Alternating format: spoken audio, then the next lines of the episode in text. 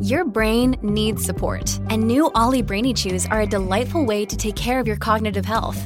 Made with scientifically backed ingredients like Thai ginger, L-theanine, and caffeine, Brainy Chews support healthy brain function and help you find your focus, stay chill, or get energized. Be kind to your mind and get these nootropic chews at olly.com. That's O-L-L-Y.com. These statements have not been evaluated by the Food and Drug Administration. This product is not intended to diagnose, treat, cure, or prevent any disease.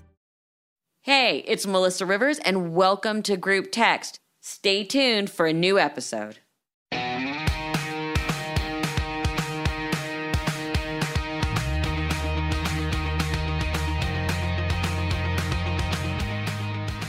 Welcome to Group Text, everyone. I am really excited today because we're going to be talking about something that I find fascinating and know very little about uh, psychopharmacology or pharmacology. We'll get into which is the correct title for it. I have no idea about any of this, but I have an incredible panel of experts with me. Of course, I have Sabrina Miller, who is not an expert in this, but you know, my backup. She's got my back. Welcome Hamilton Morris, who is from the TV show Hamilton's Pharmacopoeia. And you are a proponent of all of this psychopharmacology and pharmacology and have exposed a lot of people to the science behind it and the experience behind it on your TV show. Brad Burge, spokesperson and director of communication for MAPS, which we'll get into, and David Cole, a friend of mine. And I'm going to just intro him as a civilian, a friend, and let's just call you a partaker. Welcome, everyone. Thank you. Thank you, Melissa. So, first off, can someone please explain to me is there a difference between pharmacology and psychopharmacology? Yeah, the psycho prefix refers to psychoactive drugs or drugs that impact the central nervous system. So there's pharmacology of drugs that have no psychoactivity, like you know, at least hypothetically, an anti-malarial drug or a drug that treats diabetes. You know, any any chemical that has an effect on the human body has some kind of a pharmacology. But psychopharmacology is the subdiscipline dedicated to drugs that impact the human mind. So we're talking about psychopharmacology. And that and and to be clear, that is not just psychedelics. That's antidepressants um, stimulants, sedatives, really any drug that has some effect on the human mind. But yeah, that have effect on, I believe it's things that have effect on purely, this is from you know, spending time with Stephen Ross and uh, Dennis. It's psychopharmacology to what I've always understood to be like mood, sensation, thinking, and behavior versus the broader. So, yes. So, Hamilton, how did you get interested in this? Uh, I've you know I've, I've, attacked it from a few different angles. I studied it in school. I've done a lot of you know lab work related to the chemistry of psychedelic drugs, and I'm not doing it now, but I've continued up until pretty recently to do scientific research, and then obviously a, lot of uh, like television slash journalism slash documentary filmmaking work with it and uh, and have written about it as well. So i've been interested in it from a few different angles and i think it's it's pretty fascinating. I've always been interested in it. And if people haven't seen your show you basically make yourself sort of the human lab rat uh, it's an extremely small part of the show, but that's what people tend to remember. I because people paid so much, they're so in awe of even consuming like a common drug that they themselves have consumed that it's like the only thing that they say about it. Like I could travel to some incredibly exotic place that no one has ever seen before, but they'll be more impressed by me consuming a mushroom that they themselves have tried, which I always find strange. But yeah, it's a small part of my show that uh, that people are definitely impressed by more so than I think they should be. But yes, I do occasionally try them. Well, I I watched the uh, frog episodes, the three parter on on the frogs. I did a, a thing with a, a frog. Yeah. You went on this journey that I would have absolutely killed myself. First of all, three days on a boat that's mm. the size of a, a large canoe, and hmm. then I mean, I'm assuming you were raised in New York, correct? Uh, I was born there and lived there as a young child, but I was raised mostly in Cambridge, Massachusetts. Same idea. So, you know, yeah. you weren't like a super high, let's go get on a boat and go up the Amazon kind of guy. I mean, I totally respected you just for the adventure. Mm. So yeah. you you tried a number of mind altering drugs. What is I want to say what is your favorite, but what have you found the most fulfilling? you know these these superlatives relating to psychoactive drugs are just not I feel like they're not questions I can answer honestly because you know it's like what is the craziest drug, what is the best drug, what is the most fulfilling drug? I don't know. I have no idea. They're all interesting. It's like music. You know, what is the best song? Who knows? What is the best food? Who knows? There are things that are good at certain times for certain people in certain ways. I know that's not the best answer to the question, but it's, a, uh, it's, a, it's an answer though. It's an answer. It's an honest answer. More recently, I did a piece uh, for an actual TV show that concerned this this this toad species, Bufo. So it is the only species of toad that produces this chemical called 5-MeO-DMT. And it's also found in plants, but in terms of a, a, concentrated natural source of this chemical, the secretions or venom of this toad are really the most potent source that you can possibly find. So you can directly smoke the fluid that is expressed from the glands of this toad, and it contains very large quantities of 5-MeO-DMT. So it doesn't require any kind of preparation or transformation. As soon as it's dried, it can be smoked. And unlike a sort of even though it is a serotonergic psychedelic and would be called a sort of classical psychedelic, I would say that it has a very different effect from uh, from something like psilocybin containing mushrooms or LSD, where you're still often interacting with your environment, you're aware of your friends, the things that surround you. This almost has an effect that could be called dissociative, where you totally exit reality. A lot of people wipe out, myself included. You see nothing it's it's almost not a, it doesn't have a lot of the characteristics that people typically associate with a psychedelic there often are no visual distortions or hallucinations um, it, this is all dose dependent and dependent on the user but for many people they just transcend they dissociate they enter a, a, a egoless if you want to use the term you know ego loss i'm not hugely fond of it myself, but it has some value. Um, you you exit reality in some way completely, and you're not there. To to an external observer, you are unconscious. You how are, long does it last, and how, and what if we can't bring you back? I'm not trying to be funny. I'm I'm really curious. I'm really right. really curious. Uh, in my own case, it lasted about 15 minutes. That's that's about the standard. I would say it, it varies from maybe minimum, maybe seven or so minutes to so maximum. not like people are going to be like, "Shit, we he, we did there's the body let's just roll it in the street and hope nobody notices. No no it would be very frightening to someone that that uh, was not prepared. In fact when i was much younger I, I remember in a sort of party environment watching people smoke synthetic 5-meo dmt and it was very alarming when somebody lost consciousness because they weren't prepared they you know they they didn't know what they were getting into. No one knew what they were getting into. So they thought okay i've tried psilocybin containing mushrooms or i've tried lsd so what how could this be any different? But it is different. It's pharmacologically different. It's, it's experientially different. Um, and and so if you don't know when you're getting into it that you will essentially lose consciousness temporarily, uh, it can get you into a lot of trouble. In fact, there was uh, there have been some deaths associated with it, not because it's exceptionally toxic but because you when you lose consciousness if for example you vomit you can aspirate on your vomit and and die that way. So it, it requires um, different sorts of preparation. You need to have somebody who's sober watching over you while you're having the experience. But if you do it responsibly it seems to be physically very safe for most people. Okay brad we're getting into sort of what we're talking about which I find that you and MAPS are doing is incredible. First of all, what is MAPS? Uh, thanks, Melissa. Um, yeah, MAPS is the nonprofit multidisciplinary association for psychedelic studies, which is a mouthful, so we abbreviate it as MAPS. Um, we've been around since 1986, um, doing careful clinical research into the benefits and risks of psychedelics.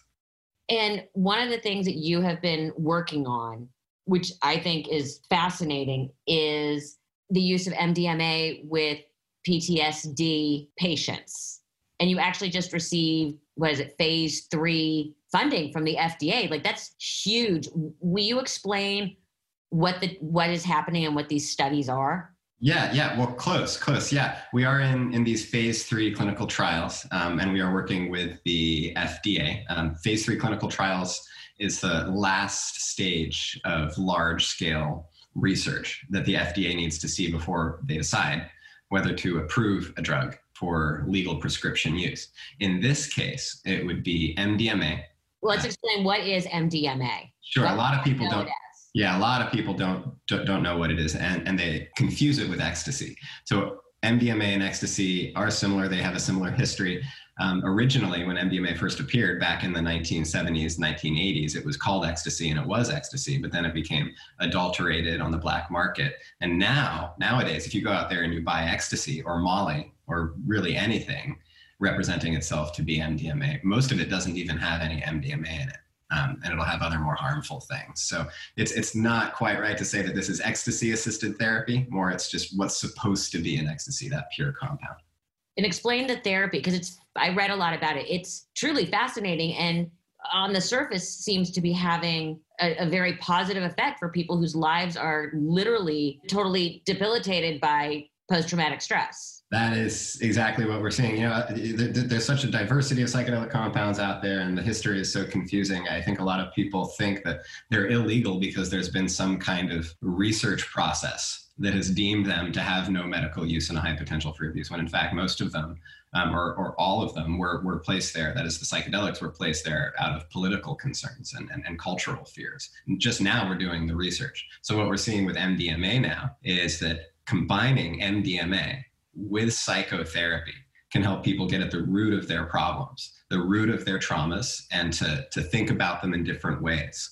Um, and to move beyond their PTSD. So that's very different than what's currently available for PTSD. So that would be ongoing psychotherapy for months or years or forever, or medication treatment, so antidepressants, SSRIs like Prozac and, and, and, and Zoloft. Um, and those would be used, of course, every day for years, and often people still don't don't feel much better. What this MDMA-assisted psychotherapy is doing, or psychedelic-assisted therapy in general, is using the drugs to make the psychotherapy more effective. For what I understand, so it's basically it's therapy, therapy, therapy, then one controlled dose mm-hmm. in therapy, therapy, therapy, one controlled dose, therapy, therapy, therapy. It takes it's a th- technically a three month yep. process. That's right. That's right. That's right. So over the entire period of treatment, it's 12 weeks. So this is what we're looking at in the studies. People only receive the drug three times. They're not taking it every day. They're using it in carefully controlled, supervised therapeutic settings. They have preparatory therapy. So, just like what we're talking about with being prepared for this experience, and the difference in the risks and the effectiveness of these things is huge, whether you're prepared versus not prepared. Um, a, a, an extreme psychedelic experience can be traumatizing if you're not prepared for it or if you're in the wrong setting. And it can be um, what we're seeing in the research is, is extremely helpful and healing if it's done in the right settings. And how do you think you're going to get this? I mean, how long does this phase three trial go on? What's the next step? Next step is to complete these phase three trials. Actually, just this week, we reported the interim analysis results. So that's halfway results of the phase three trials so far. And what are the results? Yeah, they're, they, essentially they showed that they're the best possible. Um, we don't know exactly what the data is. We won't know until the end, but we heard from an independent data committee that we don't need to add any further subjects. So really the research is going as strong as we can possibly hope it to be going, which means that we're going to be ending the phase three trials by the end of 2021. This first one will end by the end of this year. And because of COVID, uh, the FDA has actually just given us permission to end the study before the 100 participants we need to treat are done. Um, we've we've proposed 90, uh, so we'll see what they say um, in the next few days. David, I want to ask you a, a really basic question because you were the first person who ever told me about microdosing. Okay. I and I see that Hamilton is is is writing something down. I it confuses me. Hello. I you gotta remember, I was like college party girl, but that was it. you know so yeah. all of this you know did someone explain I, I talked to a friend the other day who two weeks ago on a saturday was like oh i microdosed and i cleaned out my sock drawer and i've gone for a walk and i'm in such a good mood yeah. what is microdosing so I, from the standpoint of microdosing, microdosing means many things for the different types of pharmacological drugs. It's taking a very smaller percentage of a full dose of the drug to achieve certain results, and they're very different. There are hundreds of cases of cluster headaches that have been solved. Cluster headaches are extremely more painful than a migraine. Um, there are cases where arthritis has been anti-inflammatory from a medical perspective, and by microdosing with just a certain level of psilocybin, you can reduce the swelling in your hands. And there are individuals with rheumatoid arthritis, So it, I think it's a function of the drug that you're taking, and um, again, it varies. Hamilton, what is your experience, especially because you really have come at it from a, an investigative journalist kind of point of view? What have you seen with microdosing? Yeah, I mean, so the the term microdosing itself is a little bit weird because when people even talk about psychedelics, usually there's really only two psychedelics that the average person has access to: LSD and psilocybin containing mushrooms. And in the United States, uh, both of those happen to be drugs that no one can dose with any degree of certainty. Psilocybin mushrooms containing mushrooms because it's a mushroom so you don't really know how much psilocybin is in it. It's not a homogeneous substance. You could blend it into a homogeneous powder and have some degree of reliability but you don't really know. And lsd because it's first of all unless you have access to analytical instruments in a lab you don't even know that you have lsd let alone the exact potency people make the uninformed assumption that every blotter contains 100 micrograms of lsd but that's certainly not the case so it's hard to even know how much of anything you're taking. So when people talk about a microdose, they might not be talking about the same thing. But the, the general idea is what if you could take psychedelics non psychedelically? What if you could have a psychedelic experience that did something that didn't cause visual distortions, that enhanced creativity, that maybe enhanced empathy or some other function? It's, it's kind of a nebulous thing. A lot of ways psychedelic experiences can feel bad or feel difficult or feel really scary. And we think that um, there's a way with guidance and with integration um, with support that those experiences can turn into into something really good so for example if you're seeing your skin and your bones melt away and you're turning into a skeleton and decompose in front of the mirror you know that that could be terrifying but if you know that this is an experience you're going through then maybe that's a confrontation with mortality that's useful you know wow um you lost me at the look in the mirror and see your skin melting away. I'm just that's that's just me. But it could happen. I mean, I go back to what Hamilton was saying, like you should be with someone that you trust. Um, someone mentioned to me previously about mushrooms, and it was like for the first time, or when you're you need to be with someone you trust, instead of in this you know environment that you could have a freak out moment. But but I, I, definitely agree with what Brad said. This idea that you should avoid something that might be uncomfortable. Of course, within reason. You know, don't put yourself in an environment that's that's uh, going to cause totally uh, negative anxiety. But you know, for example, I went to West Africa twice this winter, and mirrors are actually a huge part of the traditional iboga ceremony. What, so people what, wait, wait, wait, roll back. Oh, I didn't know that. Yeah. What ceremony? Iboga. So iboga is a, a shrub that grows in West Africa and Cameroon and Gabon and, and the DRC. And, uh, and there's a religion. It's a sort of syncretic Christian religion called Bwiti. And in this religion, people consume the roots of this plant and they have these amazing uh, sort of five day or even longer sometimes uh, like dance parties like religious dance parties where they consume this stuff and um, and they use it medically they use it spiritually they use it socially. It's a really very beautiful religious tradition and mirrors are a big part of it. So they'll treat sick people and part of it is looking at themselves in the mirror while they're under the influence of the iboga and this is done intentionally to encourage that sort of potentially uncomfortable confrontation with yourself. If the idea is don't look in a mirror because it could be uncomfortable, sure but also if you harness that power and recognize that there's a potential there for some you know interesting introspection then it could be very useful. It's you know with all these things you have to first recognize the power and see that a lot of these things that are superficially uncomfortable could be very beneficial if they're approached maturely and with intention. All i'm going to say is your poor mother. Every time you leave the house or leave that she must just be like, oh God, is he ever coming back? We'll be back with more on group text. Welcome back to group text. We are discussing psychopharmacology. Um, I, and this is something I have a question because I'm on the board of a mental health and suicide prevention group called Didi Hirsch. And David and I have actually had a number of discussions about this. And this is something we've been reading a lot about the studies at Didi Hirsch ketamine. Yeah. Uh, you know, the idea that it can be used in a situation where someone might be suicidal and but it has to be a very acute situation for a limited period of time. What are your what are your thoughts on all that? I, I mean, David, you and I have had endless discussions yeah. about I mean, ketamine, and we we we differ a little.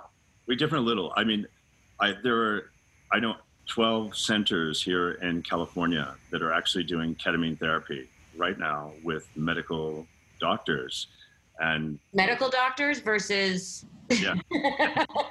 Versus versus voodoo doctors or any other type of doctors.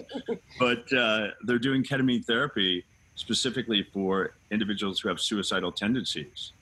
And uh, there's a list a long list of people waiting to get in because of the success it's having and i think either one of the other gentlemen here on this panel can speak to it um, and there are some risks, obviously, um, but I, I've heard just tremendous success stories so far, and I've been impressed. And it's it's really making sure that the complete medical history of the individual going in is understood before they start the therapy.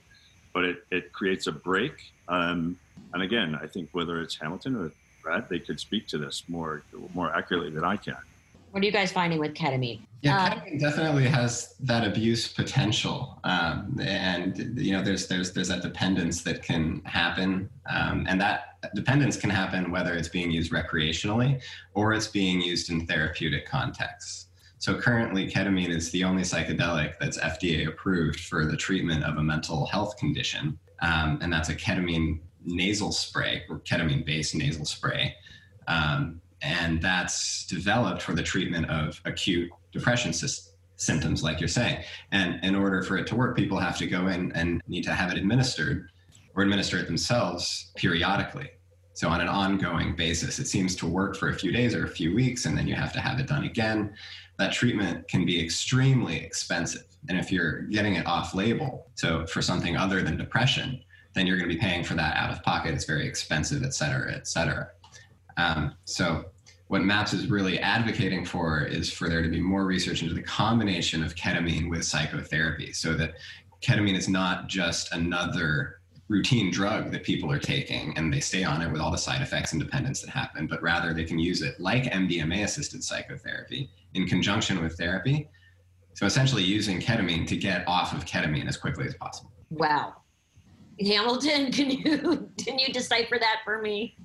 Sure. Yeah. I mean, it's you know, it's it's a very exciting thing. People, like Brad said, have been using it off-label. That means that because ketamine is a very widely used anesthetic, um, it's by some measures the most widely used anesthetic in the world. So when you and say anesthetic, you mean it's used to induce unconsciousness for surgical procedures and in emergency medicine because it's it's very well tolerated by most people. Um, I know that you were kind of talking about the dangers, but really, uh, if there's one thing to be said about ketamine in terms of its acute use, is its safety. That's one reason it's used so frequently because it doesn't uh, depress respiration in any way. People don't have allergic reactions to it, and so you know in emergency medicine, it's an invaluable tool. So people then realized, okay, it's not approved for this, but it can be used off label for treatment of bipolar and depression and things like that. And then last year in May, the FDA approved a nasal spray called Spravato that uh, that contrary to many people's belief, there's always been this idea floating around the psychedelic community that if if the you know government ever approves psychedelic medicines, they're going to strip away the psychedelic activity or somehow tame it so that it's not truly uh, a visionary substance anymore. In this case, it was entirely the opposite. The formula that was approved by the FDA is actually more psychedelic than the material that most people are familiar with. It's only one, there's kind of a, a left and a right hand of the ketamine molecule, and they uh, approved just the highly psychedelic one. So this S in enantiomer ketamine is powerfully visionary. And people have been having kind of there was sort of a craze when it first came out. Like a lot of these clinics opened. Um, i've been getting a lot of emails recently because so many of them opened that a bunch of them have had to close their doors recently. There was a kind of overexpansion that occurred. So people were very excited because you know the treatment of depression is sort of stagnated in terms of psychiatry for many years. It's been the same stuff for a long time. And then suddenly last year, the FDA sort of liberalized its standards a little bit and approved two pharmacologically totally new antidepressants, um, both of which are actually anesthetics. So uh, one is called allopregnanolone. Uh, which is used specifically to treat postpartum depression in women which mm-hmm. is it's, I think it's also the only antidepressant that's ever been approved really for a single gender, um, and then ketamine. So, so these are, are very unusual ways of doing it. And I think for some people works really well. Yes, there's an issue with addiction. There's also an issue with bladder toxicity. There's also, you know, a lot to be said for having this uh, as, a, as a tool in the arsenal for people that are not responding to other medicines. The, the drug that seems to be the one that everybody is talking about and sort of, I would say, slightly obsessed with right now is ayahuasca. Um, uh, you know, people have done it on their TV shows. Chelsea Handler did it on TV. This one's done it on TV. I actually, I think I saw you years ago, Hamilton, mm-hmm.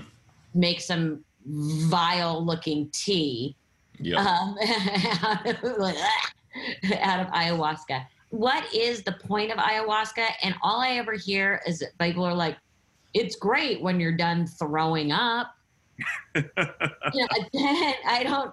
I mean, maybe I'm I'm I'm naive, but I don't want to do like I don't get it. Like, why would I want to puke and then like woo? You know, Hamilton. Well, you don't have to. I mean, you know, if it sounds it's a choice. Should, yeah, no one's uh, no one's forcing it. But uh, you know, I, I, think people, for whatever reason, most people find it vaguely appealing because you actually don't have to throw up. I am on your side. I don't like that stuff either, which is why I usually gravitate toward synthetic substances. When I use ayahuasca, I never use plants. I just use you know isolated synthetic DMT and a pharmaceutical MAOI like moclobemide because I also see no value in being crippled by nausea or fatigue that is caused by some of the beta carbolines in the ayahuasca vine. So, you know, I, I agree. But, but I think what people find appealing is that it's so different from other, uh, other drug experiences, that there's something almost masochistic about it. They like that they're sacrificing. They like that they're leaving their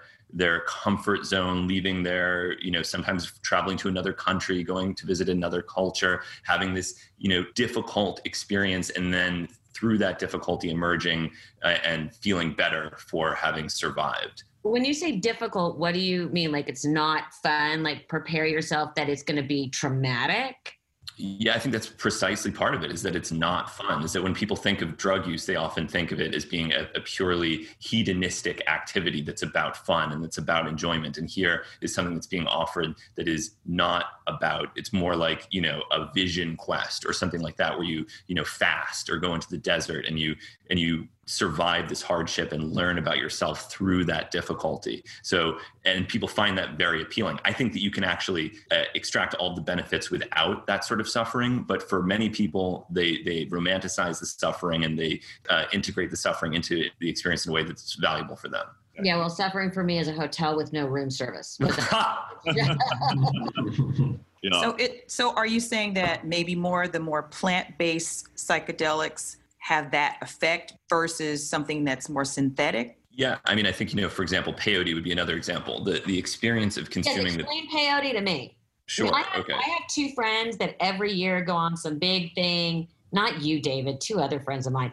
They always go on some big thing and try some random either ayahuasca or peyote. And they did was it the Sapo frog? Like you, I mean, they've done all of these, and I'm just like, if I'm going to do this, and I'm which not, you're not, which you're not, I'm not saying I am. Mm. I want to have fun. Mm. Like I don't want. I don't feel like you know. Again, I, I, I, you know, I don't want to go. I don't need some vision quest. Melissa, I think you are genetically from another planet. And you have a gene that is psychedelic in your nature. You don't even need to take psychedelic. It's already in you. You don't have to take psychedelic. You're always up, you're laughing, and you are grounded. So I don't think you have to worry about purging or taking any other psychedelics because you don't need them. It's you. You have something in your DNA. Okay, sorry, Hamilton. Go ahead. Thank you, David. That's the nicest thing anyone said it to me on this podcast, Sabrina. do, do, do, do, do, do, do, do. But Brad, you guys. Hamilton, go ahead. I actually want to ask Brad one of the things that you guys really do is use the MDMA to exorcise demons.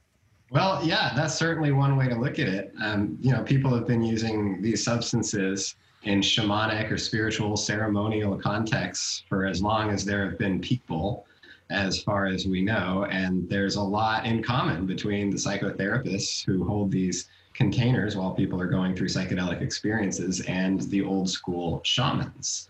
Um, of course, now they're using Western modern psychotherapeutic techniques in combination with these substances. But absolutely, and you know, to the point of this not always being fun. Um, we've had participants come out of our trials and say, "I don't know why they call this ecstasy." you know, people who have never used psychedelics wouldn't, except they're, um, you know, trying to look for some solution to their post-traumatic stress disorder, and they come out and they're like, "That wasn't fun. I cried for four hours," but it seems to be working for a lot of people. So. Okay, and I will admit that in college I did shroom. I know we don't call it shrooming anymore. First of all, we had it was a whole group of us, and one of our friends had to wear a very obnoxiously bright Hawaiian print shirt called the shroom shirt. And he was like our person. So if you got nervous, you just had to look for the shroom shirt in the crowd and head towards the shirt. That was number one.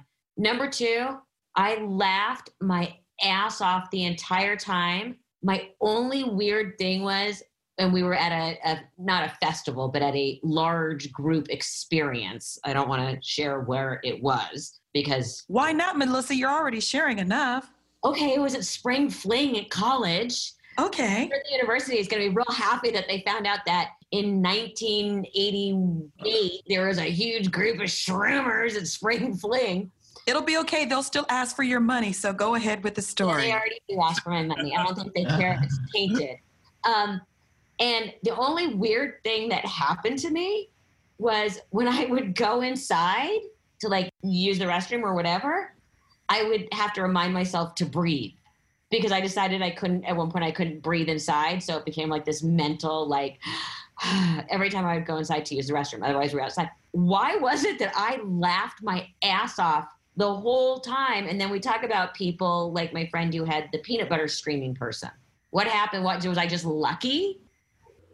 depending on your context and depending on who you are, all sorts of different things can come up. You can have demons come up, you can have amazing things come up. We've been focused a lot on the difficult aspects, and that's because MAPS is focused on treating people with just horrific trauma in their past. So often that's what's come up when you that's what comes up when you strip away some of these outer layers.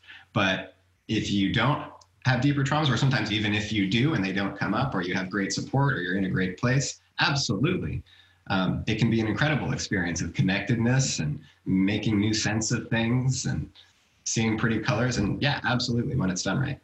But I mean, basically, uh, my only recommendation would be. You know what, Melissa? Honestly, it's just different experiences for different people. That's what it mm-hmm. sounds like to me. Right. How do we, and, you know, and again, going back to the ayahuasca and the vision quest and all of that, how important do you think that is with everything that's going on now to get through all this culturally? in the in you know let's say in a year from now to maybe exercise the demons of what we've all been living with I, i'm going to jump in first i think it's incredibly important um, from an overall global perspective uh, you know this through all this pain there is a bright light and we need to try to see that bright light and I think some of these psychedelics that are in front of us can absolutely open up channels and allow for people with their anxiety, their depression, their fears to release those fears and to really step away from those fears in a way where they can embrace this new world. Um, and so the medicines are here, whether they're created in a pharmacy or they're plants. These these medicines can help heal, and there's a greater need globally to heal. And these medicines, I think, in general, collectively will elevate consciousness. And I think that's probably one of the greatest things that we need here is to elevate overall consciousness. Brad? Uh, well, it's, it's clear that, you know, as a result of this pandemic, there's going to be a lot more people suffering from post traumatic stress disorder and trauma in general, even if it doesn't become PTSD. We have all experienced, every single person on this planet has experienced a trauma in this time and we can all share that. Uh, and some people will develop PTSD, maybe because they lost their jobs or lost their homes or their relationship. Or had to live with a teenager. Just saying. had to live with a teenager or had to keep your kids at home during the entire pandemic because school was canceled. Um, yeah, we've all experienced that, and I think these these treatments, as they're being developed now, um, can help us get through those in the long term. Hamilton, I want to give you the final word on this. On whether what, psychedelics. Oh, okay. and, and, and what do you feel is the appropriate incorporation of this into society on a, on a on a very sort of general way well i have a, a laissez-faire attitude toward all of this. You know i think that culturally we've needed some kind of framework or justification due to the legacy of the war on drugs. So there was a, a, sort of initial wave where there was a lot of emphasis on the shamanic use of these things and that helped people value them right? Because that's the first step. Is just to recognize that they're it's okay and that there's something good to be experienced and maybe they'll even help you under the right circumstances. And then the more recent wave has been uh, to emphasize the medical use within a sort of conventional uh, psychiatric and pharmaceutical framework. And I think that that will also help. But in the end, I hope that anyone is allowed to do whatever they want, whether it's use it with their friends or, you know, start a business where they make them and sell them that way, or start a pharmaceutical company or create a, you know, new therapy based on psychedelics. I would really just hope that people can use psychedelics in all of their diverse potential. And, uh, that that would be ideal. But right now we're taking it step by step. And also, can I ask you one question? Yeah. I was a I was a, big fan of of uh, Joan Rivers, and I even went to see her do stand up when I was in high school. Dude, and what I was think, her? And I think my mom knew knows uh, knew your dad. Oh, really? I didn't know that. I think. That's funny. Yeah. Um, so, what was her take on psychedelics? My mom was not anti-drug she just did not like them it's it she did not ever like feeling out of control uh, at all. That was like a big issue for her, number one. And uh, I remember, I think once in my childhood, knowing that my parents had smoked pot, and we were at one of the hotels in Vegas, and in the middle of the night, we all got up, and I don't, I mean, why they took me and broke into the uh, pastry locker at one of the hotels. Years later, I figured out why, but my mom was a lightweight, two glasses of wine, and she literally, and I'm not joking, face down. but she was also very, very adamant about using responsibly, whether it was drugs or alcohol. It was like, just be responsible. Yeah. But but then again, she also had the same DNA, so she already had. So also a woman who got pulled over with an, a bottle of wine with a cork in it in her car, and did not know that that was an open container because her argument was it's closed. So we're not some, talking about someone who is like super up on all this.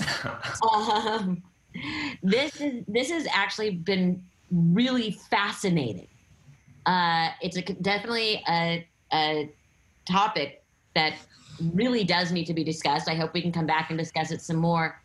And you know, I firmly believe that there is a, a, a good use for drugs like what they're doing at MAPS to really help people with trauma and getting through things as long as it's done in a controlled manner. I thank you all so much for joining me.